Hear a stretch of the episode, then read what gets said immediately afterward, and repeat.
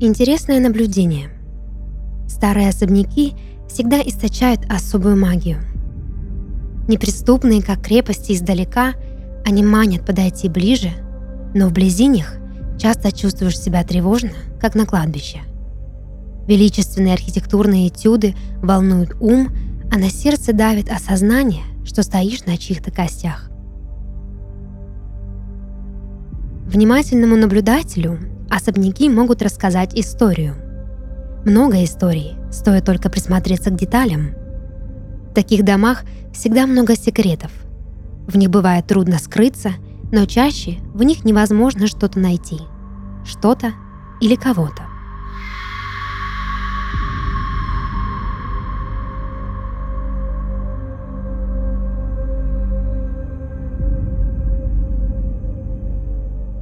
Решительно не помню, как оказался в особняке Рузвельтов. Меня разбудил шум, доносящийся из окна гостевой комнаты, в которой я, по всей видимости, провел ночь. Окно выходило в сад, и через него уже пробивалось нежное утреннее солнце, какое бывает только летом, и пение птиц, что собрались у кормушек. Шум из окна не переставал, скорее становился все сильнее – кто-то громко спорил в саду прямо над моей гостевой. Я слышал мужские и женские голоса. Они перебивали друг друга, говорили одновременно, а иногда замолкали ненадолго, так, что был слышен лишь чей-то жалостливый плач. Я решил спуститься в сад, чтобы узнать, что происходит. В особняке было пусто и тихо, прохладно и мрачно, несмотря на погожий летний денек. Должно быть, еще очень рано, так как никто из прислуги до сих пор не приехал. Или же их кто-то отпустил. В саду было свежо и солнечно. Где-то вдалеке шумел фонтан. У входа в оранжерею экспрессивно переговаривались три человека. Слегка полноватый мужчина средних лет в дорогом костюме, молодая особа с огненно-рыжими волосами в красном платье и старик в соломенной шляпе – Девушка резво жестикулировала и говорила на повышенных тонах. Мужчина в костюме нервно курил сигару одной рукой, второй придерживал себя за пояс, а старик рыдал словно ребенок. Подойдя чуть ближе, я увидел, что рядом с ними на земле лежало тело женщины, накрытое белой простыней.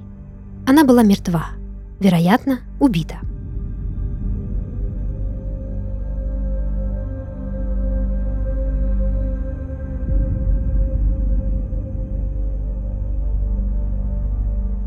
«Наконец-то! Вас-то мы и ждем!» – воскликнул мужчина с сигарой в мой адрес. Все присутствующие, кроме покойной, разумеется, повернулись в мою сторону и замерли с внимательными лицами. На мгновение в саду воцарилось напряженное молчание. Очевидно, что эти люди ожидали от меня каких-то слов и действий. Вот только я не знал, каких именно. «Ну что же вы, любезный, до речи потеряли. Вы детектив или нет?» Прервала молчание раздраженная девушка с огненными волосами. Еще на мгновение я впал в ступор. Но чем больше я думал о том, детектив ли я, мое сознание соблазняло меня мыслью. А почему, собственно, нет? Хм, эм, да, детектив, это я произнес я сначала смущенно, а затем добавил уже уверенно. Что здесь случилось, черт возьми? Это вы нам расскажите, детектив. Мы ждем вас уже целый час. Моя жена мертва. Выпала из окна, ответил мужчина в костюме. «Почему вы так в этом уверены?» – спросил я и прищурился, как и полагается настоящему детективу. «А как же иначе?» Вот она, лежит здесь, на траве, прямо под окном своей спальни, накрыта простыней, как старая мебель, отвечал мужчина с сигарой, уже переходя на крик. Спокойно. Всем сохранять спокойствие. Сейчас мы во всем разберемся. Пока нельзя быть уверенным, что это самоубийство. Возможно, вашу жену убили. И если это так, то это место преступления, а все вы – автоматически подозреваемые. Спокойно и строго ответил я, поправляя усы. «Убита? Какой вздор! Подозреваемый? Да как вы можете нас обвинять?» – затараторила женщина в красном платье. Я никого не обвиняю, но если произошло убийство, то все, кто оказался на месте преступления, становятся подозреваемыми и единственными свидетелями. Давайте отойдем подальше и все обсудим. Я отвел своих новоиспеченных подозреваемых подальше от тела и стал размышлять, что делать дальше. Вдали от покойницы все трое заметно подуспокоились. Девушка с огненными волосами села на скамейку и закурила тонкую папиросу. Мужчина в костюме прислонился к дереву и скрестил руки на груди. И только старик в шляпе продолжал шмыгать носом и утирать слезы дырявым платком. Общаясь с единственными на текущий момент обитателями особняка, я стал понимать, что каждый из них из себя представляет. Мужчину в дорогом костюме звали Джордж Рузвельт. Он был хозяином поместья и весьма богатым ростовщиком. На вид ему было лет 40, ухоженная борода и прическа по последней лондонской моде, небольшого роста, но с крепкой фигурой и сильными руками. Выражение его лица было взволнованным, но без тени агрессии. А вот молодая особа с огненными волосами, напротив, выглядела угрожающе. Матильда Сваровски, бухгалтерша Джорджа Рузвельта и по совместительству его любовница. В ее образе было что-то надменное, высокомерное, истеричное. Она была хорошо одета, стройна и весьма недурна с собой, но относилась к такому типажу женщин, что красивы только потому, что молоды. Старика в соломенной шляпе, как я выяснил позже, звали Алехандро. Он был иммигрантом и вот уже 20 лет служил садовником в доме Рузвельта. Простой и бесхитростный взгляд выдавал в нем доброго, сердобольного человека, слезам которого веришь сразу. И именно он и нашел тело.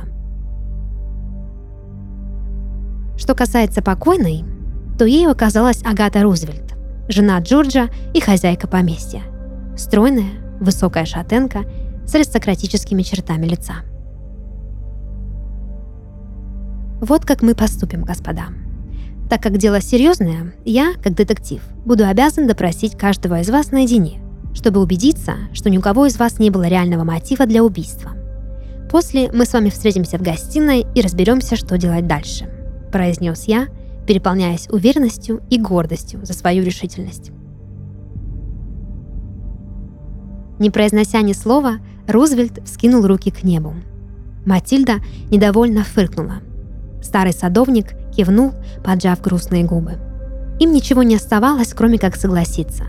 Мы оставили миссис Рузвельт мирно лежать в саду и отправились в дом.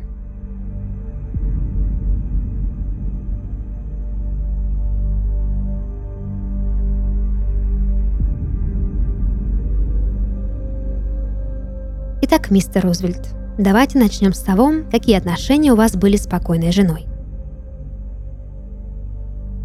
«Могу я закурить в собственном доме?» – недовольно уточнил он. «Разумеется». Рузвельт поджег сигару и начал свой рассказ. Как выяснилось, отношения с женой у него были натянутые. Агата Рузвельт, по его словам, была женщиной нервной и злопамятной, хоть и удивительно красивой. Долгие годы Рузвельт обеспечивал ее, исполнял любые просьбы, терпел ее капризы, но Агата всегда была с ним груба и холодна. Вероятно, это и толкнуло его в объятия юной и горячей Матильды Сваровски. Они работают вместе, последняя ведет его финансы и ассистирует в разных сделках. Со временем их отношения становились все ближе и интимней. И вот однажды Рузвельт задержался на работе допоздна и остался с Матильдой наедине. С тех пор они стали видеться и вне офиса. Иллюзий насчет Матильды Рузвельт не питал. Он осознавал, что она молодая и алчная, но что поделать? Страсть ослепляет и притупляет бдительность. Однако именно Матильда стала утешением для него, уставшего от постоянного холода со стороны жены. «Почему вы уверены, что ваша жена совершила самоубийство?» – решил спросить я.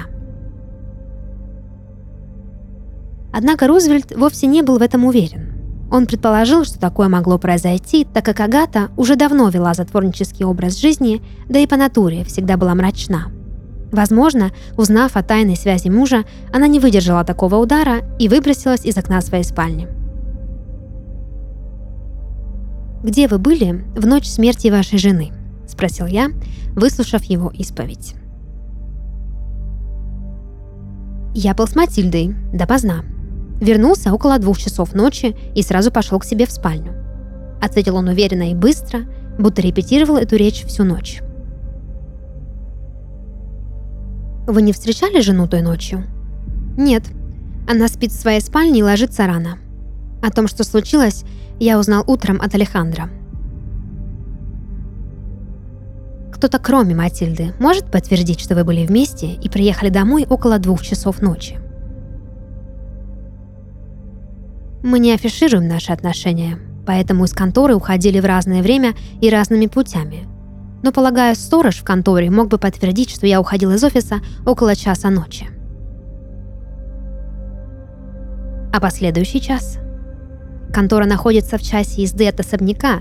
Вся прислуга была распущена, так что детектив, полагая, что лишь Бог мне свидетель. Несмотря на то, что Рузвельт предполагал, что Агата сделала это сама, расстроенным он не выглядел. Но настоящий детектив не склонен к сантиментам, Поэтому равнодушие Рузвельта я записал как состояние эффекта, но до конца уверен в этом не был.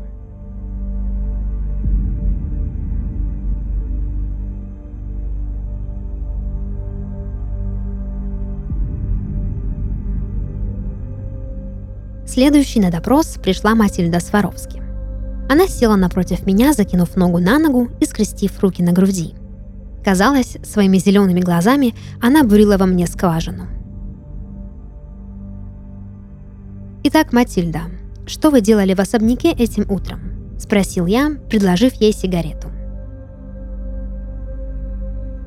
Она закурила подобно Рузвельту и, немного подобрев от моего жеста, начала говорить.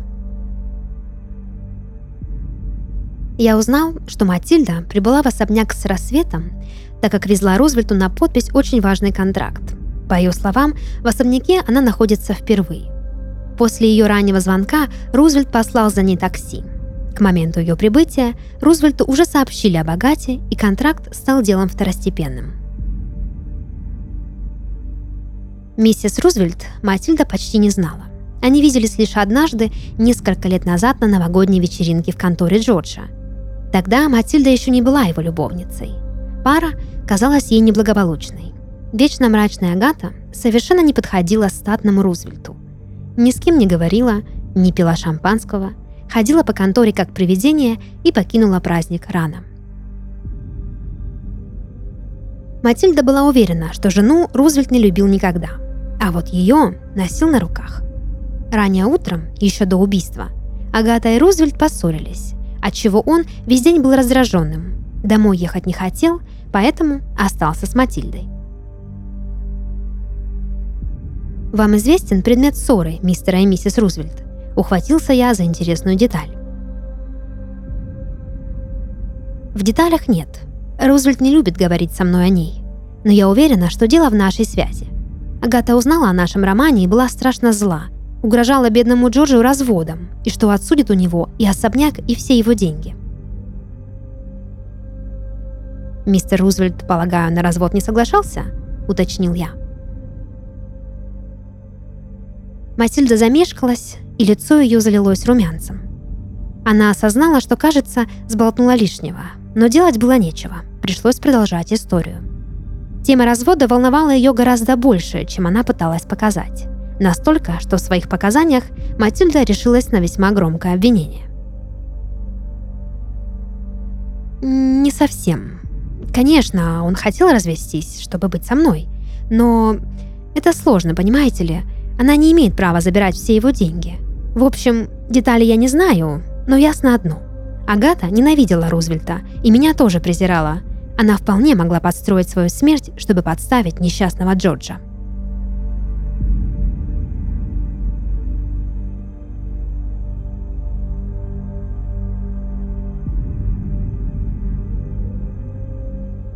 Последним ко мне пришел Алехандро, старый садовник. Я предложил ему сесть, дал свежий платок и задал свой вопрос. Что вы можете сказать о своей хозяйке? Алехандро тяжело вздохнул, но одновременно с этим его глаза наполнились теплотой и нежностью. Он души не чаял в миссис Рузвельт и всегда был ей предан. По его воспоминаниям, она была доброй, чуткой, заботливой и приветливой женщиной, удивительно красивой и благородной. С самого первого дня, что Агата появилась в особняке после свадьбы с Рузвельтом, Алехандро видел в ней только пример благодетеля. Однако судьба миссис Рузвельт оказалась жестокой. Она долго не могла забеременеть, и только к 30 годам Бог подарил им дитя. Но, к несчастью, Агата потеряла ребенка, а того стала мрачной и нелюдимой. «Вы знакомы с Матильдой Сваровски?» – уточнил я. Садовник смутился. Казалось, он что-то знает, но говорить ему неловко. «Знаю, детектив. Как же не знать? Мадемуазель приходит в особняк через заднюю дверь, обычно поздно ночью, и уходит рано утром тем же путем. Неохотно ответил садовник. Пару раз Алехандро видел ее, так как его работа в особняке начинается очень рано утром, а заканчивается после полудня. И вот однажды, постригая розы в оранжерее, старый садовник увидел, как Рузвельт и Матильда целуются на прощание, а после она убегает по аллее, что ведет к задним воротам. «Вы знаете что-то о том, что миссис Рузвельт желала подать на развод?» – спросил я. «Нет, детектив, не знаю. В такие дела меня не посвящают. Но если это правда, то не мудрено, ведь Агата – женщина строгих правил. Упокой Господь ее душу». Алехандро не смог продолжить свою мысль, так как, произнеся имя хозяйки, он снова начал плакать.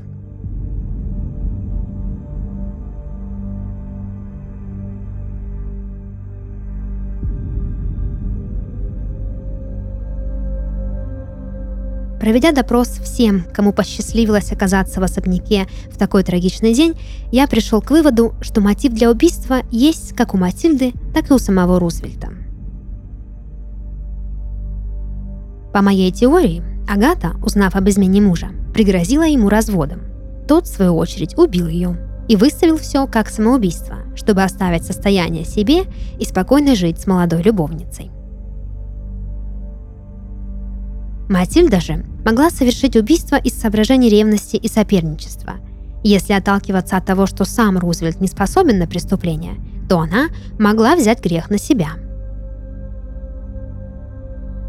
Однако самоубийство из мести тоже исключать нельзя, ведь и у Агаты были причины как ненавидеть мужа, так и просто желать расстаться с жизнью.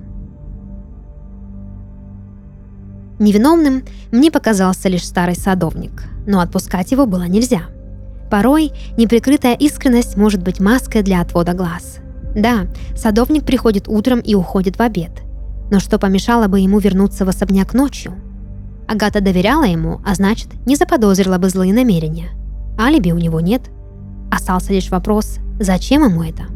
Все это мне только предстояло выяснить. Вернувшись в гостиную, я объявила о своих выводах подозреваемым и запретила им покидать особняк до момента раскрытия истины.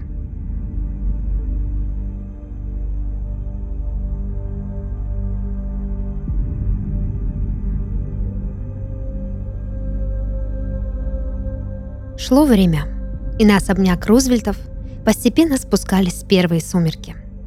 Атмосфера в гостиной была, мягко говоря, напряженной. Джош курил сигару за сигарой, так что в комнате становилось трудно дышать. Матильда нервно цокала шпильками по полу из массива, скрестив руки на груди.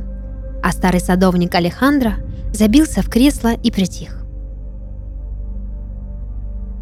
Я же открыл блокнот и стал записывать свои наблюдения. «Сидим здесь, как пленники. Может, хотя бы попросим подать еду?» — фыркнула мисс Сваровски. «Никого из прислуги нет», — ответил ей Рузвельт. «Ну и пусть. Алехандро, вы умеете готовить?» Надменно обратилась она к старику. Он вздрогнул от ее звонкого голоса и не смог выдавить из себя хотя бы пару слов. «Все с вами ясно. Я иду на кухню», — пригрозила Матильда. «А я, пожалуй, выпью. Вы не возражаете, детектив?» С усмешкой спросил меня Рузвельт. «Быть может, нам стоит перенести миссис Рузвельт в дом? Негоже ей лежать в саду». Очень неуверенно перебил нас Алехандро. Все присутствующие уставились на меня с вопросительными лицами, и на мгновение в гостиной воцарилась тишина. «Да, давайте сделаем это, пока окончательно не стемнело», — уверенно сказал я. «Могу я остаться здесь? Мне одного раза хватило», — спросила Матильда, и на лице ее вдруг показалось волнение. «Мисс Сваровски, я понимаю, что зрелище не из приятных, однако мы должны держаться вместе. Уверяю, вам не придется ничего делать. Мне пришлось отказать Матильде, так как нельзя было позволить никому из подозреваемых оставаться в доме одним. Все было решено. Матильда повиновалась, и все вчетвером мы отправились в сад. Однако, когда мы пришли, тела Агаты в саду уже не было – в потемках можно было бы предположить, что мы ищем не на том месте. Вот только простынка, которым было накрыто тело покойной, все еще лежала на траве прямо под окном.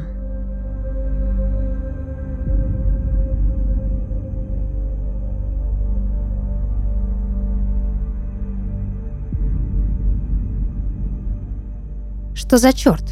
Куда подевалась моя жена?» В ужасе воскликнул Рузвельт и бросился к простыне, будто надеялся ее там найти. Я схватил его за локоть и остановил. «Не подходите, иначе нас следите, и мы уже никогда не узнаем, что случилось». Матильда в ту же минуту рухнула в обморок, а Алехандро застыл, словно каменное изваяние. Кажется, история совершенно не собиралась заканчиваться. К мотивам и подозрениям добавились новые вопросы – «Алехандро, нужно отнести мисс Сваровски в дом, а мы с мистером Рузвельтом осмотрим место преступления», — сказал я и указал садовнику на красное платье.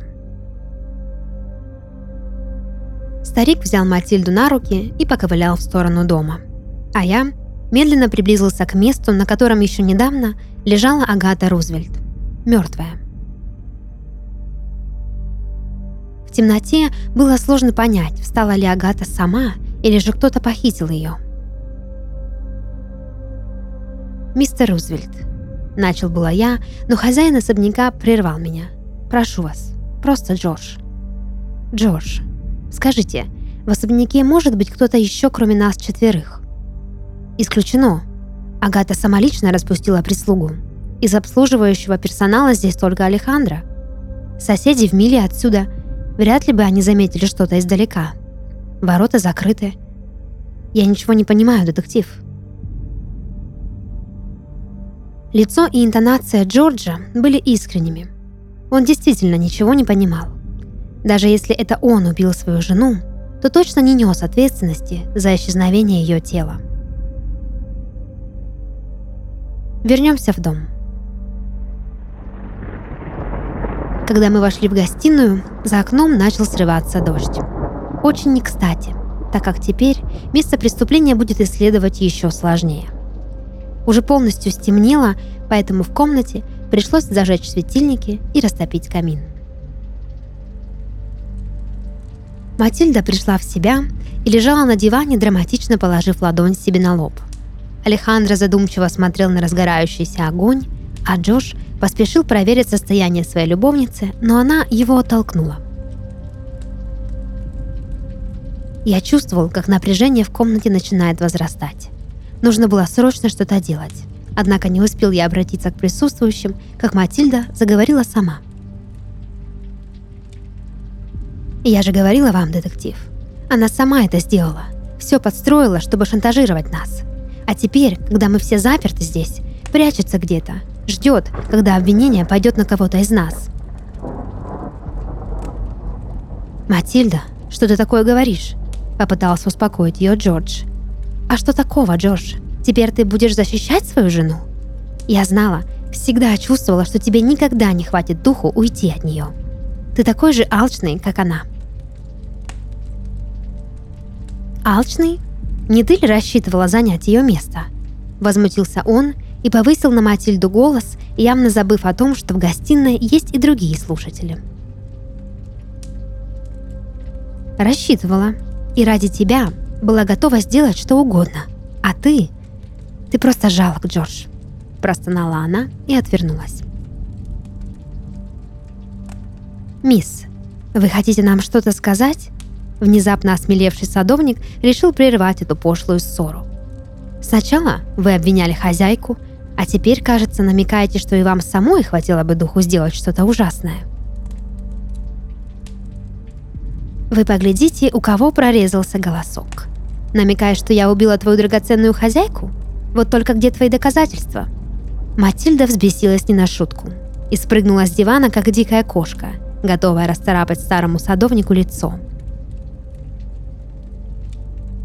Доказательств у меня нет, но все еще есть глаза. Простите, мистер Рузвельт, вы знаете, я всегда служил вашей жене верой и правдой, но я не мог не заметить, что мисс Сваровский в этом доме не в первый раз. Стал оправдываться Алехандро, обратившись к Джорджу. «Ты говоришь лишнее, Алехандро. Сядь и замолчи, пока не вышло чего дурного», — ответил Джордж и указал старику на кресло у камина. «Ты что, защищаешь его? Сговорились? Быть может, это он порешил ее. Всем же известно, убийца всегда садовник. Что, книжек не читаете?» — закричала Матильда. «Ты ведешь себя глупо, дорогая. Выпей капель, успокой нервы», — ответил ей Рузвельт явно с раздражением. Угроза разводом, соперничество. Мотивов хватает у вас обоих. Прости меня, Господи, сказал Алехандро и, махнув на любовников рукой, сел наконец в кресло. Глаза Рузвельта налились кровью от злости. Он был готов кинуться на Алехандро с кулаками, если бы не внезапный раскат грома, что рухнул на стены гостиной, заставив всех на секунду отвлечься от ссоры. Однако гроза принесла не только недолгое успокоение, но и новую зацепку. Как только яркий свет от молнии осветил окно гостиной, нашему взору открылась страшная картина. Тело Агаты повисло на карнизе и билось о стекло, словно свежепойманная рыба, что брыкается на льду.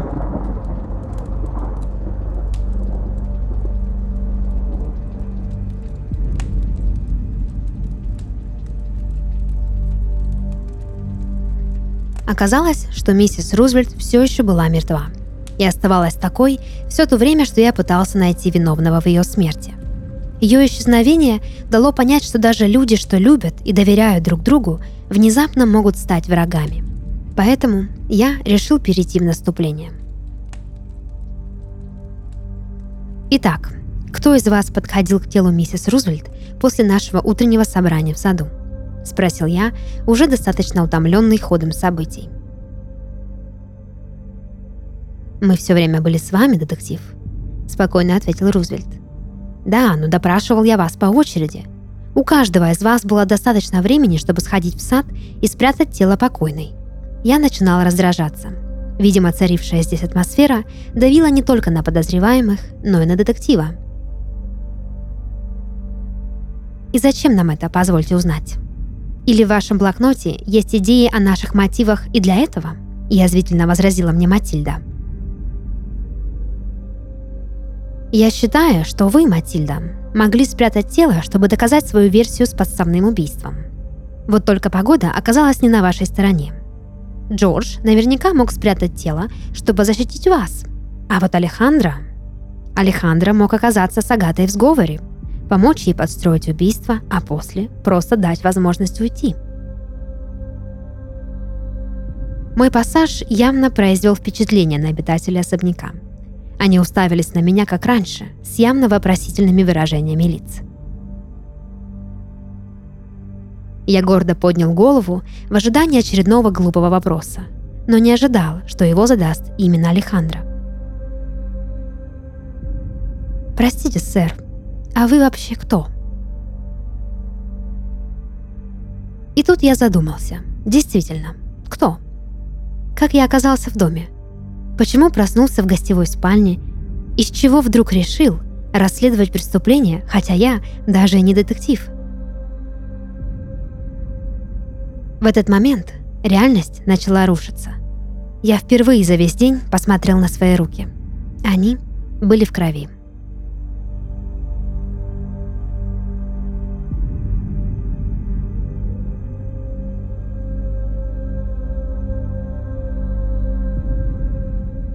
Это подкаст «Сны» и его ведущая Дарья Харченко. Сегодня я читала рассказ, написанный на основе сна нашего слушателя Данила Тарасенко из города Краснодар. Если вы хотите, чтобы ваш сон прозвучал в подкасте, присылайте его к нам на почту. Ссылка в описании. До новых встреч и сладких снов!